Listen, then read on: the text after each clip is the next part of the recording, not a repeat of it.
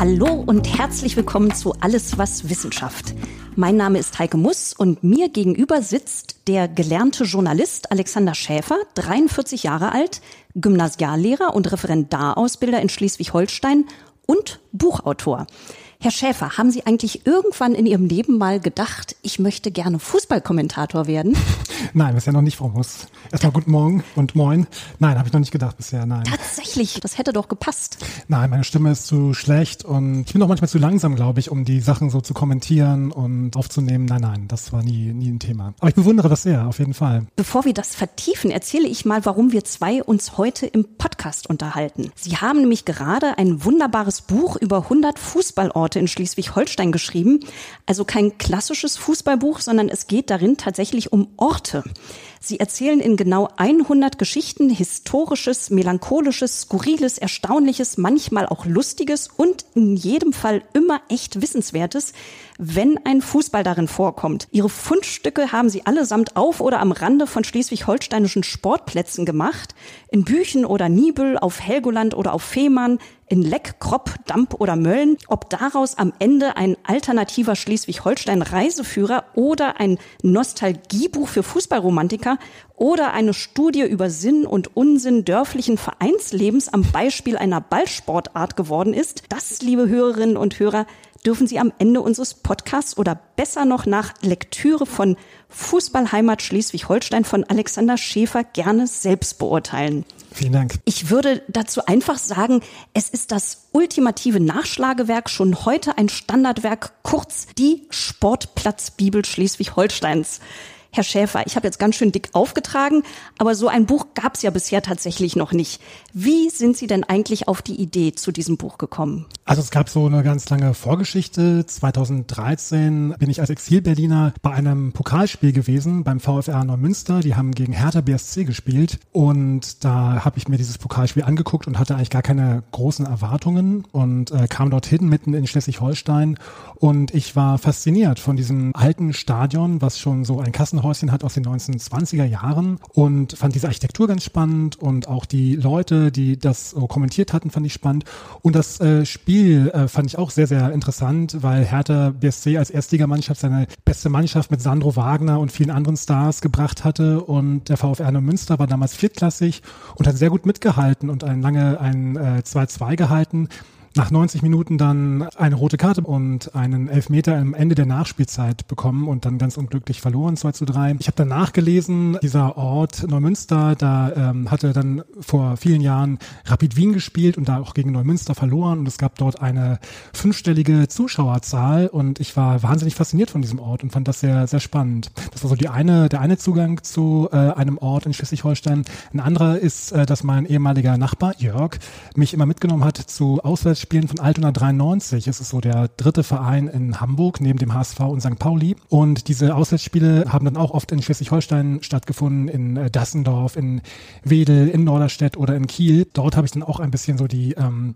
Orte und Fußballorte und Stadien Schleswig-Holsteins kennenlernen können, obwohl Stadion manchmal so ein bisschen so ein kleiner Euphemismus ist und äh, es teilweise wirklich dann eher so archaische Sportplätze sind. Also denke ich an Schleswig-Holstein, mhm. dann ist mein zweiter Gedanke nicht unbedingt Fußball, muss ich gestehen, wo wobei die letzte Saison von Holstein Kiel natürlich sensationell war. Was für ein Krimi, dreimal oh ja. die Chance zum mhm. Aufstieg aus der zweiten Bundesliga in die erste Bundesliga. Genau. Und dann haben sie es am Ende doch vergeigt. Irgendwie haben sie das auch geahnt. Ihr Buch beginnt ja mit den Worten, manchmal muss man geduldig sein im Norden, beispielsweise wenn es um einen schleswig-holsteinischen Vertreter in der Fußball-Bundesliga geht.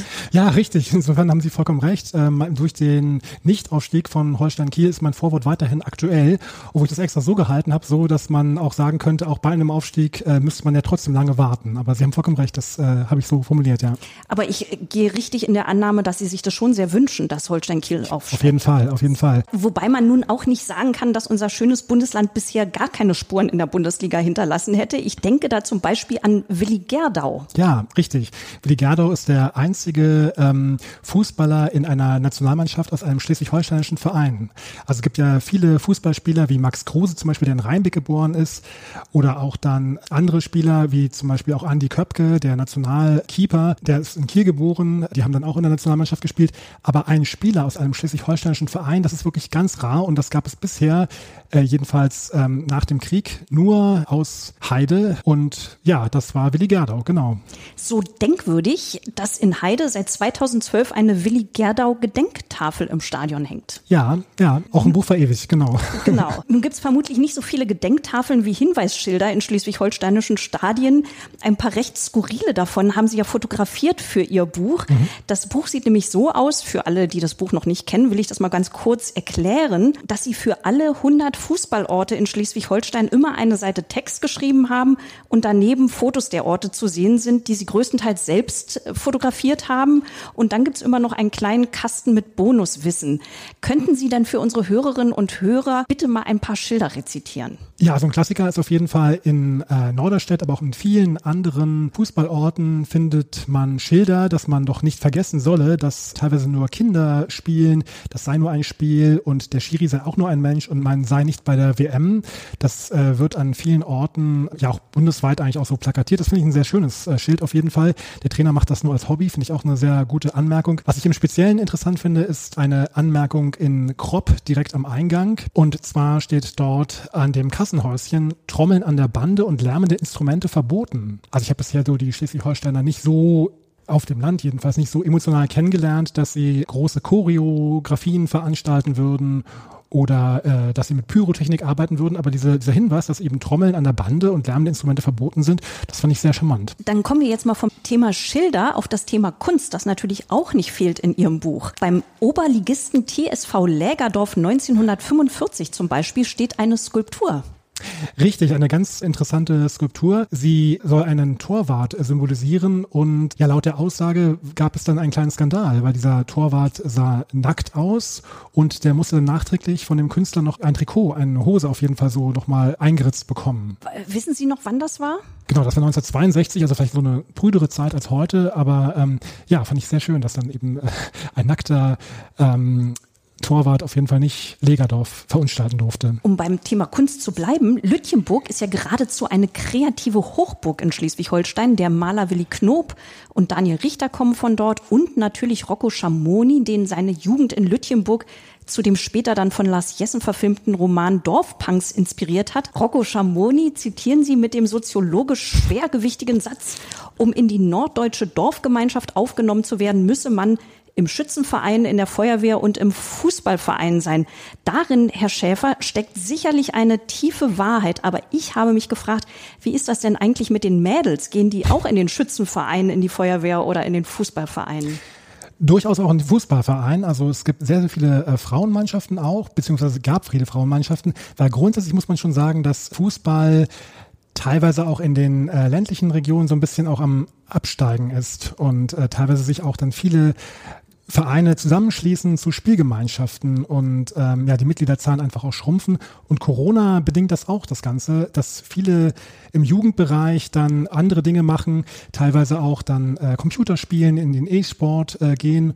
Und so diese tra klassischen traditionellen auch Fußballvereine weniger wertschätzen als früher. Immerhin mehrfach habe ich aus Ihrem Buch gelernt, mehrfach erstklassig waren die Frauen aus Schmalfeld, obwohl die nur den kleinsten Etat aller Erstligavereine haben und heute leider nicht mehr so erfolgreich im Fußball sind. Ja, aber ich finde das ganz wichtig. Also Schmalfeld, wenn man sich mit Fußballenthusiasten auch in Schleswig-Holstein unterhält und dann, oder nenne ich den Ort Schmalfeld, kommt oft eher so ein Fragezeichen. Und äh, die wenigsten wissen wirklich, dass eben auch Schmalfeld dann auch Bundesliga-Gründungsmitglied war. Also man sagt ja auch immer, Holstein Kiel äh, will endlich mal in die erste Bundesliga, aber nein, also Schmalfeld war das quasi von Anfang an schon und äh, das finde ich wirklich sehr interessant und das wollte ich auch verewigen, richtig, ja. Was ich auch schön fand, dass es zumindest in Wacken ein gemischtes Fußballteam gibt.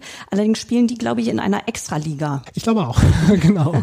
Also Wacken, äh, das ist äh, wirklich nur ein Spaßturnier, was dort gespielt wird auf einem einfachen Acker, einer einfachen Wiese Kulisse direkt vor dem Festival. Ich hätte auch den Verein in Wacken äh, porträtieren können. Ich fand dann aber noch interessanter, über das Heavy Metal Festival auch zu schreiben und dieses Fußballspiel. Und äh, ja, dort bilden sich wirklich nur Spaßmannschaften, die dann teilweise auch in ihrem doch sehr extravaganten Outfits dann auch spielen und teilweise nur in Schottenröcken spielen manche Mannschaften oder so halbnackt und wirklich nur mit Wrestling-Masken bedeckt. Da steht wirklich nur der, der Spaß im Vordergrund und da geht es nicht um Punkte und überhaupt nicht um Bundesliga und es gibt auch immer einen Blitzer, der da regelmäßig rumläuft. Also es ist wirklich wie, wie ein echtes Fußballspiel, so wie ein echtes Fußballturnier. Nochmal in einer ganz anderen Liga spielt ja die vom DFB geförderte deutsche Autoren-Nationalmannschaft, also die Mannschaft der Schriftsteller, durchaus maßgeblich verstärkt von schleswig-holsteinischer Seite und mit beachtlichem Erfolg. Auf jeden Fall, ja, das finde ich auch ganz interessant, dass wirklich einige Fußballer der Autoren-Nationalmannschaft direkt auch schleswig-holsteinische Wurzeln haben. Das ist interessanterweise ja, der prominenteste Vertreter ist ja Wolfgang Herrndorf, der ja leider schon verstorben ist und der Fußball geliebt hat. Er ist im Norden Hamburgs aufgewachsen, aber seine Schulzeit, sowohl in der Grundschule als auch seine Gymnasialzeit,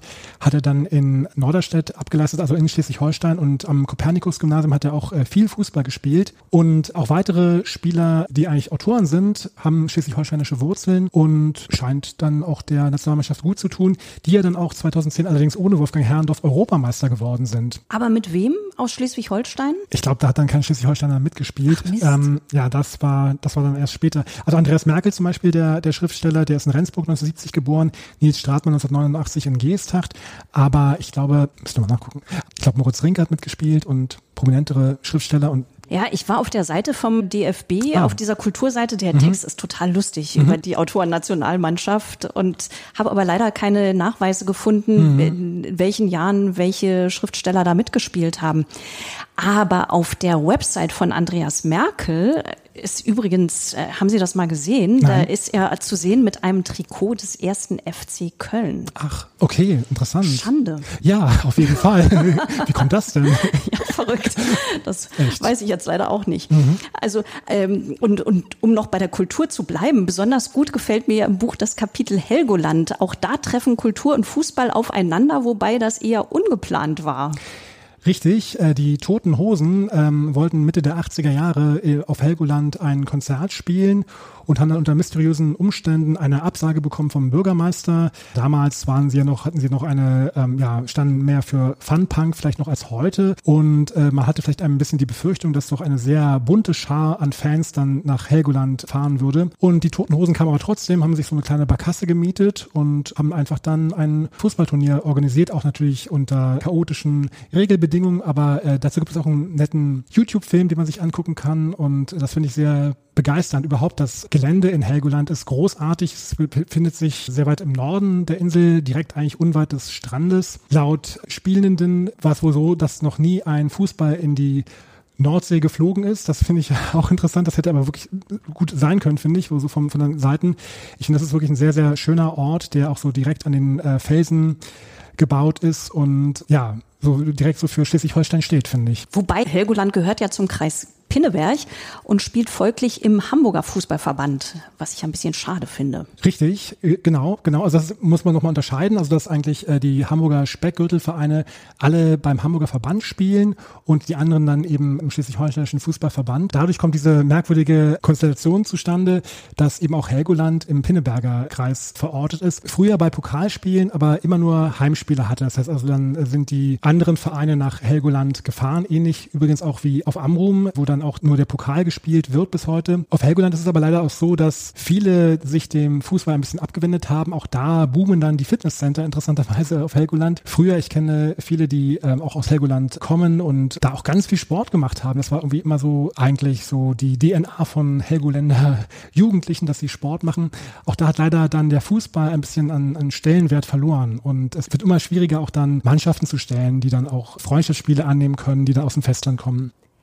Ich finde es ja immer spannend, diese Frage, den breiten Sport und den Profifußball miteinander zu vergleichen. Ja, wie viel Leidenschaft natürlich auch im Amateurfußball steckt. Wenn wir zum Beispiel dieses Spiel in Neumünster, mhm. von dem Sie vorhin erzählt haben, gegen Hertha BSC vergleichen mit einem Spiel RB Leipzig gegen Eintracht Frankfurt. Die Frage ist halt immer, was gibt's da für Ähnlichkeiten ja, zwischen echt erstklassigen Profispielen zum Amateurbereich? Mhm. Ja, also es ist natürlich alles sehr, sehr weniger laut, auch vor Corona natürlich. Teilweise habe ich auch Spiele gesehen, äh, wo man dann wirklich eine zweistellige Zuschauerzahl hatte. Also das ist natürlich dann auch nicht vergleichbar äh, mit anderen Bundesligaspielen. Aber dennoch finde ich, ist eine Leidenschaft immer gegeben. Es gibt ja immer auch oft Menschen, die auch Fußball verfolgen und das über Jahrzehnte schon und dann schon so eine Art Wissen haben und auch teilweise eben auch so permanent kommentieren.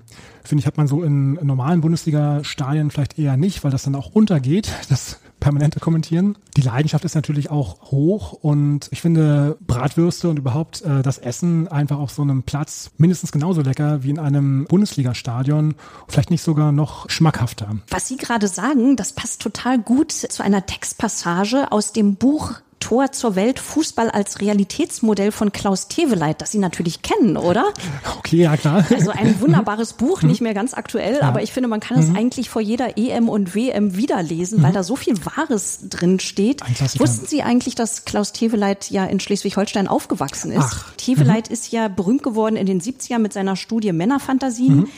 Ich möchte hier jetzt aber gerne mal eine schöne Stelle aus seinem Fußballbuch vorlesen. Sehr gern. So, Seite 47.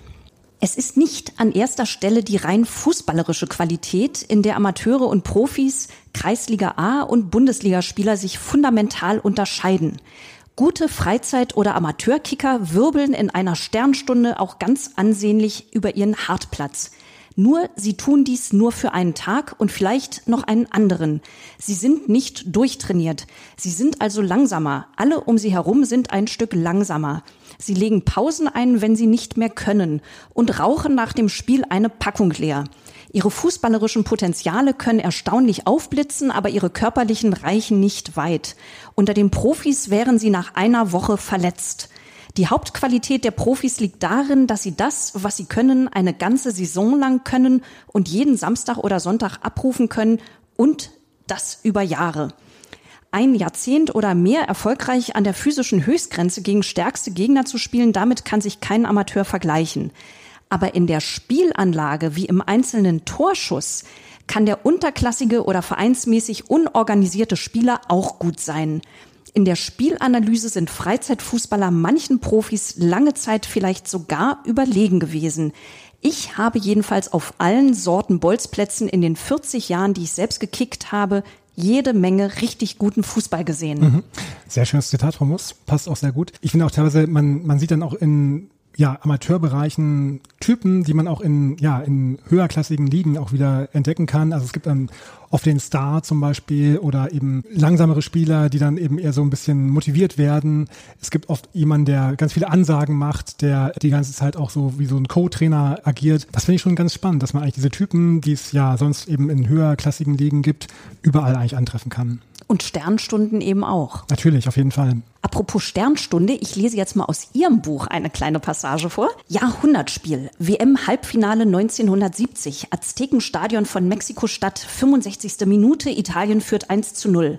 Der Berliner Bernd Patzke passt auf Franz Beckenbauer, Beckenbauer dribbelt und steht allein am Strafraum vor Torwart Enrico Albertosi. Ich holte zum Schuss aus und in dem Moment wurde mir schwarz vor Augen, erinnert sich Beckenbauer in seinen Memoiren. Am Strafraum wird Beckenbauer grob gefault und verletzt sich an der rechten Schulter schwer. Da das Auswechselkontingent erschöpft ist, muss Beckenbauer weiterspielen.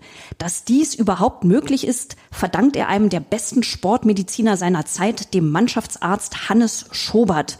Und an dieser spannenden Stelle, Herr Schäfer, legen Sie sich tief in die Kurve und drehen nach SH. Wie das? Ja, also erstmal haben Sie toll vorgelesen. Ich finde, Sie sollten das irgendwie als äh, Hörbuch vielleicht einlesen. Wäre vielleicht eine Idee. Hannes Schobert hat selbst in Damp direkt an der Ostsee eine Ostseeklinik äh, gegründet und er war mit so ein, ein Pionier eigentlich aus seiner Art, weil er einer der ersten Sportmediziner war und eben halt auch eine Koryphäe und ja, Beckenbauer mit seinem Verband und seiner medizinischen Finesse zum Weiterspielen gebracht hat.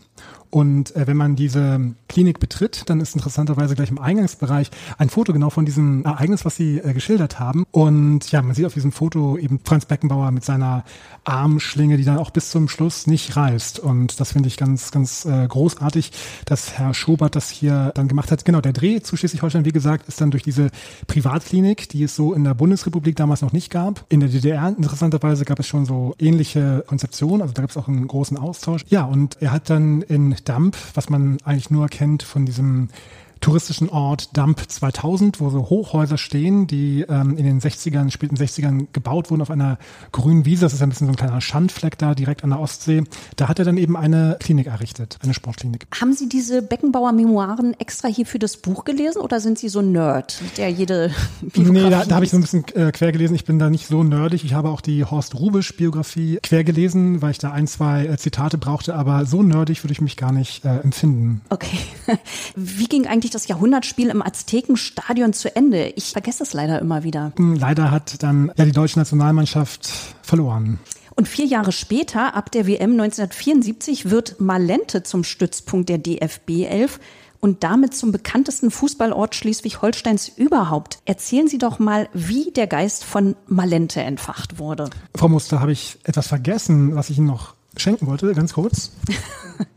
ein Mitbringsel aus Malente, nämlich den Geist von Malente, einen oh. äh, Birnenhonigschnaps, den es Ach, dort gibt. Das ist ja irre. Der wird dort als Uvenir gehandelt, weil es handelt sich ja in Malente auch um den Uweseeler Fußballpark, der seit 2013 auch so heißt. Da gibt es eben dieses nette kleine Souvenir. Ja, dieser Geist von Malente kam ja nach dem Spiel gegen die DDR, nach dem berühmten Sparwassertor. Und dort haben sich in einem kleinen Zimmer der Legende nach die ganzen Spieler versammelt ohne den Trainer und unter der Regie von Franz Beckenbauer sei wohl dann eine jetzt erst recht Mentalität gekommen, so ein eingeschworenes Elf-Freunde-Thema und das hat dann wohl durchgehalten bis zum Finale und auch darüber hinaus, haben das Finale auch gewonnen. Ist wirklich so ein Geist von Malente, der dann immer wieder auch berufen wurde, was sich in Malente auch viele Teams zur Weltmeisterschaft dann auch vorbereitet haben, bis in die 90er Jahre hinein. Dann wurde irgendwann der Trost zu groß und Malente zu klein. Ja, man hat immer wieder beschworen, diesen Geist äh, von diesem kleinen Ort in Schleswig-Holstein, nämlich Malente, was sich so eigentlich so eher so fremdländisch anhört vielleicht für, für Menschen, die es nicht kennen. Also bei Malente denken irgendwie viele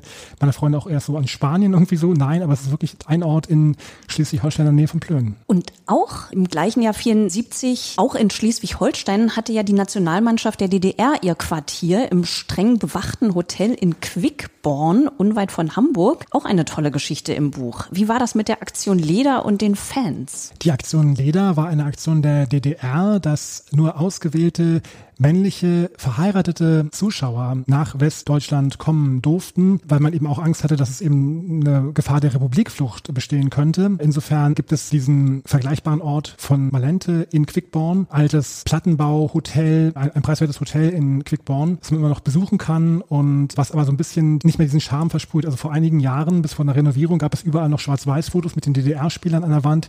Die wurden leider nach dem Besitzerwechsel entfernt. Aber trotzdem hat man eben immer noch so ein bisschen diese Aura, weil auch gegenüber des Hotels ein Platz ist, ein Fußballplatz, auf dem die äh, DDR-Spieler auch Autogramme gegeben haben zum Beispiel und dann auch viele Schaulustige dorthin kamen. Eine ganz andere Ost-West-Geschichte hat sich zugetragen, als sich Eisern Union entzweite. Oh ja, das war in Kiel auf dem Platz Waldwiese. Das war 1950 ein Achtelfinalspiel um die deutsche Fußballmeisterschaft zwischen dem Hamburger SV und Union Oberschöneweide. Das ist quasi der Vorgängerverein von dem heutigen Eisern Union, weil die politische Führung der DDR damals die Teilnahme für Ostberliner verboten hat. Also wie gesagt 1950. Fast die komplette Mannschaft aus Ostberlin flüchtete daraufhin nach Westberlin. Das finde ich ganz interessant und trat dann anschließend an der Waldwiese in Kiel auf. Und angeblich habe man wohl dort den bisherigen Zuschauerrekord dort aufgestellt, nämlich 13.000 kamen am 28. Mai 1950 an die Waldwiese in Kiel und wollten den HSV sehen, dass der HSV dann 7-0 gewonnen hat. Das ist ja dann eher noch nebensächlich. Interessanterweise haben sich dann die Spieler von Union Oberschöneweide in Westberlin neu gegründet als SC Union 06 und der Rest der Mannschaft, der verblieb dann in Ostberlin und bildet quasi heute dann den Verein Union Berlin. Und noch eine andere interessante Geschichte aus Kiel und ein kleines Rätsel für unsere Hörerinnen und Hörer. An welchen Fußballer denken Sie bei den folgenden Stichworten DDR Oberliga, Bayer Leverkusen, Galatasaray, Hertha BSC 1860 München. Herr Schäfer, Sie wissen natürlich, an wen ich denke. Und falls Sie, liebe Hörerinnen und Hörer, die Antwort wussten, dann schreiben Sie mir doch gerne eine E-Mail und ich würde Ihnen zum kleinen Dank eine Überraschung schicken. Ich denke, Sie wissen, von wem ich rede. Ja, natürlich Falco Götz. Genau. Ja, interessanterweise kam Falco Götz direkt äh, nach seiner Trainerstation Hertha BSC zu dem unterklassigen Holstein Kiel, damals in der vierten Klasse gespielt und war sehr erfolgreich. Ist nämlich mit Holstein Kiel dann in die dritte Liga 2008, 2009 aufgestiegen, wurde Regionalligameister. Interessanterweise hat dieses Engagement nicht lange gedauert. 2009 war dann auch schon im September Schluss. Genau, also Falco Götz habe angeblich eine Ohrfeige einem Spieler von Holstein Kiel verpasst. Es stellte sich dann aber in der zweiten Instanz heraus, dass das vielleicht auch ein bisschen aufgebauscht war. Aber ich muss sagen, wirklich der arme Falco Götz, weil der hat eigentlich in Deutschland dann nicht mehr wirklich äh, großes, ein großes Engagement führen können ist auch danach Nationaltrainer von Vietnam geworden und ist eine doch eher unrühmliche Geschichte, finde ich eigentlich. Ein weiteres Kiel-Kapitel trägt die Überschrift Der Krieg findet seine Meister. Sie beschreiben darin, wie der Erste Weltkrieg sich auf den Fußball ausgewirkt hat. Richtig, also Ernst Möller. Ernst Möller war der Siegtorschütze für den Vorgängerverein von Holstein Kiel, für den FV Holstein. Zum ersten deutschen Meistertitel eines norddeutschen Vereins. 1912 war das. Und das ist ja äh, schon eine ähm, glorreiche Geschichte. Und ich habe dann versucht, einfach sein Grab zu finden, weil ich dachte, man muss auf jeden Fall Ernst Möller porträtieren. Und es gab halt kein Grab, weil er im Ersten Weltkrieg an der Front gestorben ist. Und daran erinnert dann ein Denkmal direkt vor dem Holsteinstadion. Er war nicht der einzige Spieler, es war eine sehr junge Mannschaft und die, zum Beispiel also Georg Krockmann, der Spieler, der äh, starb mit 28 Jahren im Ersten Weltkrieg, Wilhelm Timm zum Beispiel mit 22 Jahren, David Binder mit 23 Jahren, also unvorstellbar, wie aus dieser Jugendmannschaft einfach dann so viele Spieler einfach durch den Krieg geraubt wurden. Und auch weil die Mannschaften so dezimiert waren im Ersten Weltkrieg, hat sich dann Holstein Kiel auch zusammengeschlossen und 1917 dann Holstein Kiel direkt gegründet aus den zwei Vorgängervereinen. Also weil sie einfach zu wenig ähm, Spieler hatten, weil im Ersten Weltkrieg so viele Spieler auch an der Front gestorben sind, woran die Plakette, das Denkmal vor dem Stadion auch daran erinnert. Der schönste Vereinsname würden Sie mir da zustimmen? Kommt doch aus Hohenlockstedt, oder? Lola, ja, auf jeden Fall, würde ich schon sagen. Lola steht für was? Ja, interessanterweise steht Lola nicht nur für einen äh, Fashion-Frauennamen, sondern Lola steht für Lockstädter Lager. Und das ist äh, ganz spannend, weil historisch gesehen das Gelände seit 1872 ein äh, Truppenübungsplatz der preußischen Armee war. Später dann unrühmlicherweise galt das Lager dann als Keimzelle der schleswig-holsteinischen SA. Und später nach dem Zweiten Weltkrieg in den 50ern hat sich dann Lockstädter Lager in Hohenlockstedt umbenannt. Ich denke, das ist auch sehr wichtig, dass man diese historischen Dinge, die sich aus Ortsnamen oder auch Fußballnamen speisen, erklärt. Und keine zehn Kilometer weiter befindet sich das Lehmwold-Stadion in Itzehoe. Dort feierte der Itzehoer SV seine unvergessliche Blütezeit in der Oberliga Nord im Jahre 1950. Das ist auch eine spannende Geschichte. Mhm. Ja, interessanterweise kommen viele damaligen Flüchtlinge aus den Ostgebieten, aus Ostpreußen und äh, beleben eigentlich an vielen Orten in Schleswig-Holstein den Fußball, auch unter anderem in Eckernförde, auch in Kiel. Viele ziehen dann äh, weiter auch nach Itzehoe. Also Itzehoe wurde dann auch das kleine Königsberg genannt, weil dort so viele Spieler aus Königsberg dort aufgelaufen sind, die sehr erfolgreich waren und dann plötzlich Itzehoe so eine, eine Blüte bekommen hatte. Sie schreiben vom Ostpreußen-Gauliga-Rekordmeister VfB Königsberg. Ich habe erstmal im Internet dieses Wort Ostpreußen-Gauliga nachgeschlagen und bin bin dann darauf gestoßen, dass, soweit hatte ich nie gedacht, die Nazis 1933 auch nach der Gleichschaltung die Fußballverbände aufgelöst mhm. haben und völlig neu sortiert, nämlich in 16 Fußballgauen. Wir interessieren uns natürlich alle für die deutsche Geschichte, aber diese Aspekte so um den Fußball, die sind dann da vielleicht doch nicht mehr so präsent. Das fand ich auch und da habe ich auch wirklich also auch ja sehr viel auch äh, lernen können äh, durch diese ganzen Recherchen. Wie ist es denn dann mit dem Itzehoer SV weitergegangen? Der Itzehoer SV hatte auch wieder eine Hochphase, zum Beispiel in den 70er Jahren, in dem sie dann auch vor der Einführung der zweiten Bundesliga in die damals zweithöchste Spielklasse der Regionalliga Nord zum Beispiel aufgestiegen sind und interessanterweise auch beim DFB-Pokal äh, ja, gegen den ersten FC Köln ein 0-0 über 40 Minuten lang gehalten haben. Und äh, der erste FC Köln damals um Weltmeister Wolfgang Overath hat dort gespielt und ja, im Endeffekt gab es dann den Endstand 0 zu 7, aber immerhin äh, trotzdem 40 Minuten lang ein 0-0 zu halten. Das hat Holstein Kiel in der Relegationsrückrunde nicht geschafft. Und ins Buch auch aufgenommen haben Sie den Stockholmer Chemiker Alfred Nobel. Es sind wirklich toll vorbereitet. Also erstmal muss man sagen, ähm, ich kenne niemanden, der das Buch so gründlich gelesen hat wie Sie und ich kenne auch, glaube ich, niemanden, der irgendwie alle Kapitel gelesen hat, weil man, glaube ich, schon oft so seine Orte sich rauspickt und dann äh, sucht. Sie haben vollkommen recht. Ich fand es ja total lustig, die Artikel, die Sie mir, die Rezensionen ja. geschickt haben. Mhm. Da waren ja sehr viele Regionalreporter da unterwegs. Ja, genau. Und die haben natürlich wirklich jeden Artikel so grundlegend ja. anders geschrieben und sich genau mhm. immer die kleinen Vereine rausgepickt aus ihrer Region. Aber genau. ich finde, man kann dieses Buch durchaus auch lesen, wenn man sich in Schleswig-Holstein nicht so gut auskennt und überregionales Wissen ansammeln okay. möchte. Vielen Dank. Sie haben vollkommen recht. Also in Geesthacht ähm, hatte Alfred Nobel seine Chemiefabrik interessanterweise ja dann auch das Dynamit erfunden in Krümmel bei Geesthacht und er hatte auch in den Besenhorster Sandbergen, die auch ein damaliger Vorort waren von äh, Geesthacht, auch eine Pulverfabrik. Und weil der dortige Verein, der Düneberger SV, dann eben mit dieser Pulverfabrik so eng verbunden ist, hat man diese Spieler auch dann Dynamitfußballer in den 50er Jahren genannt. Und ja, da gab es eben diese Verbindung. Ihre Quellen im Buch sind ja oft ganz engagierte Vereinsmitglieder. Haben Sie denn eigentlich auch mal mit ein paar Promis gesprochen? Also zum Beispiel mit Gerhard Delling, der ja aus Büdelsdorf kommt, oder mit Uwe Seeler oder Rudi Kargus? Oh, ja, mit einigen ähm, Prominenten habe ich schon gesprochen. Ähm, beispielsweise mit Peter Nogli, der vom HSV wirklich sehr, ähm, der ein erfolgreicher HSV-Spieler war und den Europapokal gewonnen hatte. Der war interessanterweise dann äh, später ähm, nicht mehr Trainer beim HSV, sondern hatte selber spielen wollen und war dann ganz, äh, ganz viele Jahre lang äh, Spielertrainer und hatte verschiedene kleine Vereine betreut und dementsprechend hat er keine große Trainerkarriere absolviert, wie vielleicht andere ehemalige äh, Fußballprofis wie Horst Rubisch zum Beispiel auch, der dann ja auch den HSV kurzzeitig trainiert hatte. Aber dadurch hatte er Einblicke in verschiedene Vereine und ihn konnte ich interviewen, das war äh, sehr schön, ihn habe ich angerufen. Er war zum Beispiel auch in Wedel oder auch in Wentorf und äh, hat dann eben von diesen wirklich sehr, sehr kleinen äh, auch Vereinen gesprochen.